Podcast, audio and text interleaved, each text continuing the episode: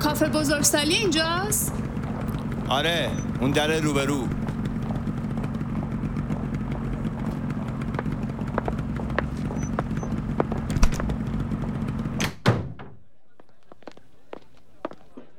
سلام.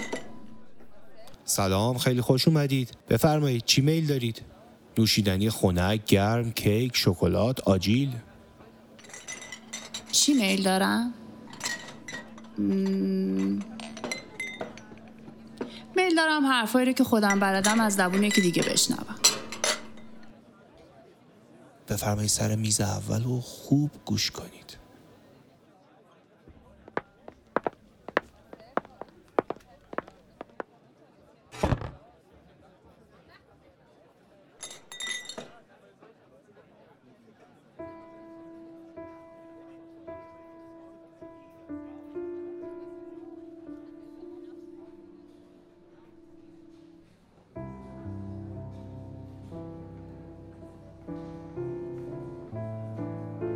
یه وضعیتی تو شطرنج هست به نام گامبی.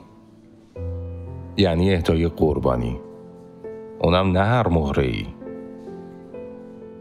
اهدای وزیر. ارزشمندترین سرمایه و مهره بازی. تو این حالت شطرنج باز مکار و خوشفکر نقشه ای تر می‌کنه که با اهدای وزیرش شاه حریف طی یه سلسله حرکات اجباری و گریزناپذیر مجبور میشه به قربانگاهی که از قبل براش تدارک دیده شده پا بذاره و به اجبار مات بشه.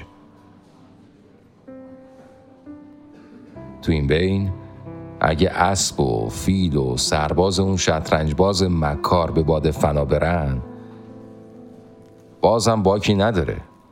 چون پایان داستانش رو می‌دونه و از قبل به خسارات محتمل نقشش آگاهه.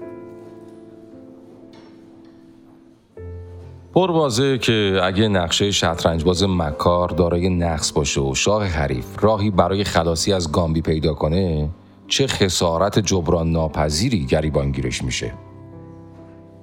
تمامی قربانیا و مهرهاش از دست میرن. دیگه سرمایه‌ای تو زمین براش باقی نمیمونه و باختش هم حتمیه.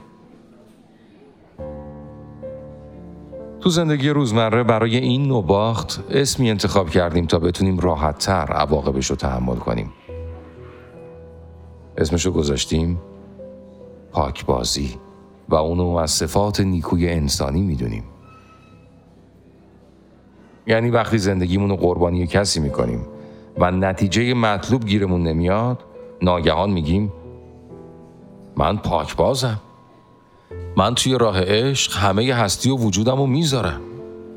من همه چیزم رو تو راهش گذاشتم چون همه رو مثل خودم می‌بینم.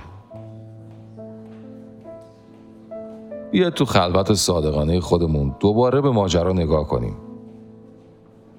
شما می‌خواستید اون شطرنج باز خوشفکری باشید که به شعبده ای شاه حریف و به قربانگاه بکشه. اما باید قبول کرد تو زندگی و روابط گامبی بر اساس یه فرض غلط پیش میره که اگه من چنین کنم او نیز همین کار را خواهد کرد. اگه به اون آسون بگیرم اونم به من آسون می‌گیره. اگه تمام و کمال در اختیارش باشم اونم تمام و کمال در اختیار منه. اگه خودم رو برای اون بشکنم اونم خودشو در برابر من میشکنه. اگه باهاش بمونم اونم با من میمونه. و همین جملات ساده فاجعه درست می‌کنه تو همین جملات خطای فاحشی وجود داره چون تمامی اونا از سر امید و تنبلی شکل گرفتن ولی اون شطرنج باز کارش محاسبه است و چیزی رو به امید واگذار نمی‌کنه. تجربه به من یاد داده که صحنه زندگی بسیار پیچیده تر و غیر قابل حدستر از صفحه شطرنجه. ما آدما تو زندگی مثل صحنه شطرنج محاسبه گران قابل و مکاری نیستیم. اسیر احساسات و عواطف و امیدامون میشیم. اسیر تنبلیامون. اسیر زیاده خواهیامون. و بعد از وقوع اون اتفاق پرخسارت راهی نداریم جز اینکه بگیم من پاکبازم و پاکبازی چیز خوبی است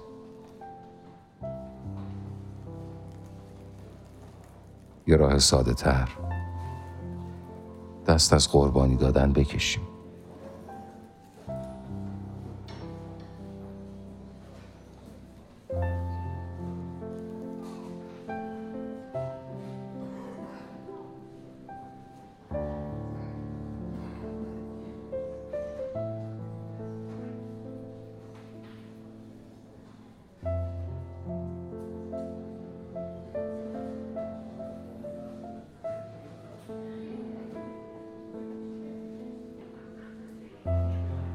ساعت پنج صبح بود. بعد از 48 ساعت بیخوابی و کار مداوم با محمد دوست و همکارم از دفتر زدیم بیرون که کله پاچه بخوریم و بعدش بگیریم بخوابیم. توی خیابون نزدیک سطل آشغال یه گربه رو ماشین زیر کرده بود. جنازش روی آسفالت پخش و پلا شده بود. همینجور که از کنارش قدم زنان رد می شدم به محمد گفتم واقعا دلم می‌خواد برم از این گربهه بپرسم. این ور خیابون چی داشت که اون ور نداشت؟ فکر می‌کردی توی این سطل زباله قرار چی پیدا کنی که حاضر شدی خودتو به خاطرش لتو پار کنی؟ محمد میخنده. میگه آره واقعا. دو سه قدم جلوتر دم در کله پاچه ای به محمد میگم بیا واسه یکی دلتنگ بشیم. یادی از کسی بکنیم. بیا خوب بگردیم توی روزگار سپری شدمون. یکی و میون اون همه خاطرات پیدا کنیم و دلمون براش تنگ بشه. همیشه که نباید دلتنگی سراغ ما بیاد. یه وقتایی هم ما باید بریم سراغش. محمد باز میخنده. میگه داداش ناخوش احوالی یا بیخوابی بهت فشار آورده؟ چه کاری آخه؟ آدم واسه چی باید خودش دلتنگ کنه؟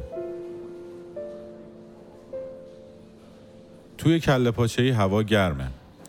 کتم و در میارم و روی لبه صندلی می‌ذارم. از پشت شیشه مغازه هنوز میشه اون سطل زباله و گربه کنارش رو دید.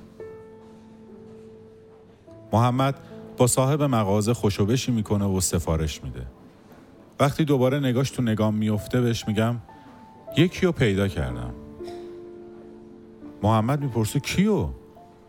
میگم کسی که ازش یادی کنم و اول صبحی دلتنگش بشم. محمد میگه جدا حالت خرابه ها. اون از این که می‌خواستی از جنازه گربه حرف بکشی اینم از زور زورکی دلتنگ کردن خودت. میگم یه دوستی داشتم همیشه دو تا حرف محبت آمیز رو با دو تا فوش خاطی می‌کرد و بعدش حرفش رو می‌زد. مثلا می‌گفت عزیزم قربونت بشم مرتیکه اولاق. بعد ما بقیه حرفش رو می‌گفت. یعنی هیچ وقت نمیفهمیدی فازش چیه حالش چیه. وسط حال خوش رفاقتمون یهو می‌زد توی فاز جدایی و می‌گفت یه نفر رو پیدا کرده که باید باهاش زندگیشو بسازه و از دوستی های سطحی باید دست بکشه. خلاصه خدافزی می‌کرد و هفتش ماهی ازش خبری نمی‌شد. بعد از چند وقت ازش یه پیامک میومد که خیلی احساس تنهایی می‌کنم و دوباره دوستی و گفتگومون شروع می‌شد. دوباره در عین حال خوشی که داشتیم یکی دیگر رو پیدا می‌کرد و از من خدافزی می‌کرد و هفت ماه دوباره ازش خبری نمی‌شد.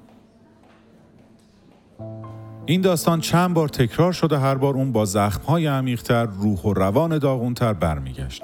اما توی روال زندگیش تغییری دیده نمی‌شد الا اینکه از سیگارش سنگین و سنگین تر کام می‌گرفت. خلاصه یه چند وقتی کم پیدا و کم پیداتر شد. تا اینکه دیگه کلا گم و گور شد. هیچ خبری دیگه ازش ندارم. محمد می‌پرسه خانوم بود؟ میگم آره دیگه. همه مردهای محبوب من دوروبرم هستن. یه جایی که حتی اگه خیلی هم باشون چیک تو چیک نباشم همیشه می‌تونم از حال احوالشون با خبر بشم. مشکل من اینه که نمی‌تونم همین روال رو در مورد زنهای محبوبم هم داشته باشم. محمد میخنده و میگه پس الان می‌خوای واسه این آدمی که قصتش رو تعریف کردی دلتنگ بشی. من از پشت شیشه مغازه سرک می‌کشم به خیابون. نگاه می‌کنم به سطل آشغال. لاشه لطاپار شده موجودی که یه روزی خیلی تماشایی بوده. پر بود از ملوسی و زیبایی پر بود از لوندی همینجور که محمد در حال حساب کتاب با کله پزه بهش میگم نمی‌خوام دلتنگ بشم. نمی‌خوام دلتنگ بشم. فقط می‌خوام برم از لاشه اون گربه بپرسم این ور چی داشت که اون ور نداشت؟